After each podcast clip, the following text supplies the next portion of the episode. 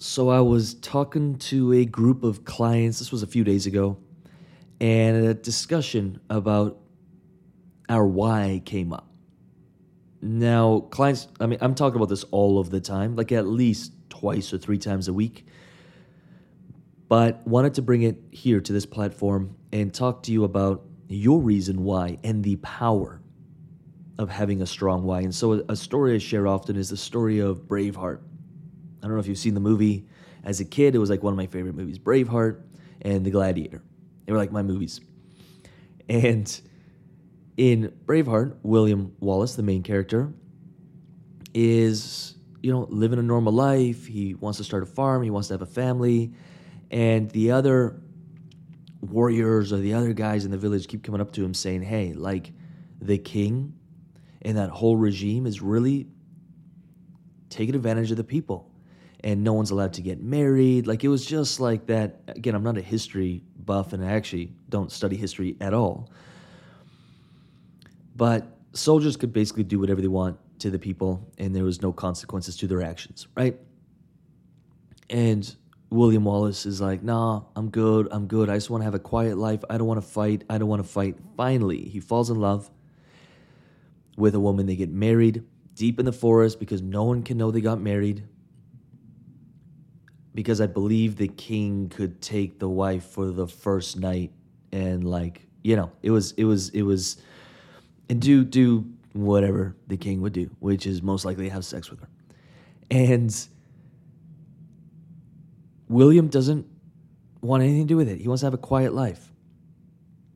Until one of the soldiers sort of sees the relationship and sees that they are like a thing and they take her while William is gone or I think they try to run away but she gets captured and as a show of power they murder her and leave her tied up to this pole in the middle of the village William Wallace comes back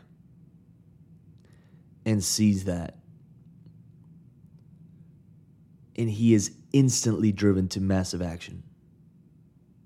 You could imagine the pain that William was going through, the character was going through. And it's based on, of course, real life um, history of, of the events. And he basically takes down and leads a massive rebellion and ultimately dies for it.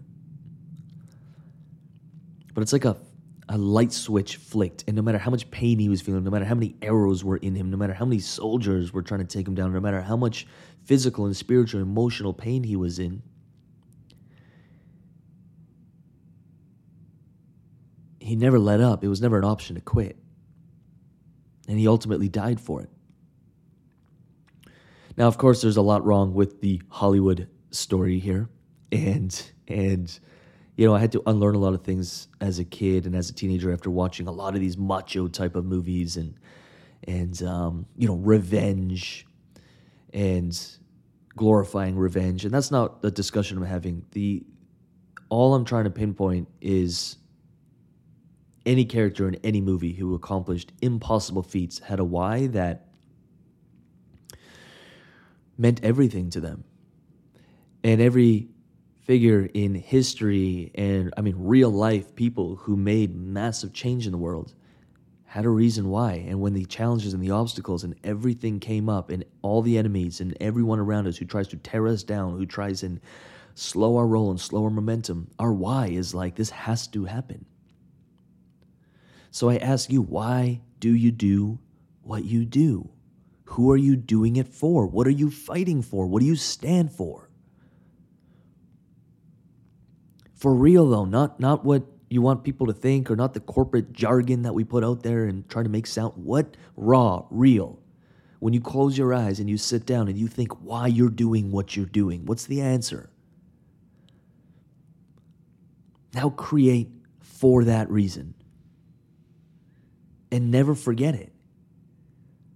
Because the second we start forgetting it, we every little problem and every little challenge starts becoming this massive issue that we make way bigger than it actually is, we start taking little to no action. We start blaming everything and everyone around us when the only problem, the only problem, and the only solution is to dig back into our why.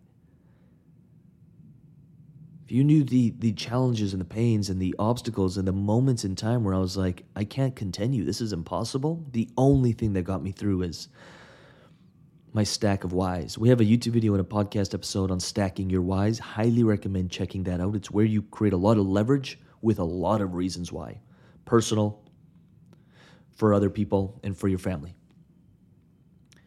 But just remember your why. Jot it down, review it, tap into it daily. And you'll be unstoppable. You'll be amazed at the change and the difference you can create in the world and in your own life www.lucasrubix.com. On the website, you can find the episodes and the videos for stacking your whys. It's a really powerful exercise we do with clients where we stack our whys. You can check that out at www.lucasrubix.com. You'll also find a ton of other resources to help you along your journey. Again, that's www.lucasrubix.com. Check it out. The link will be around here somewhere, and I'll talk to you tomorrow.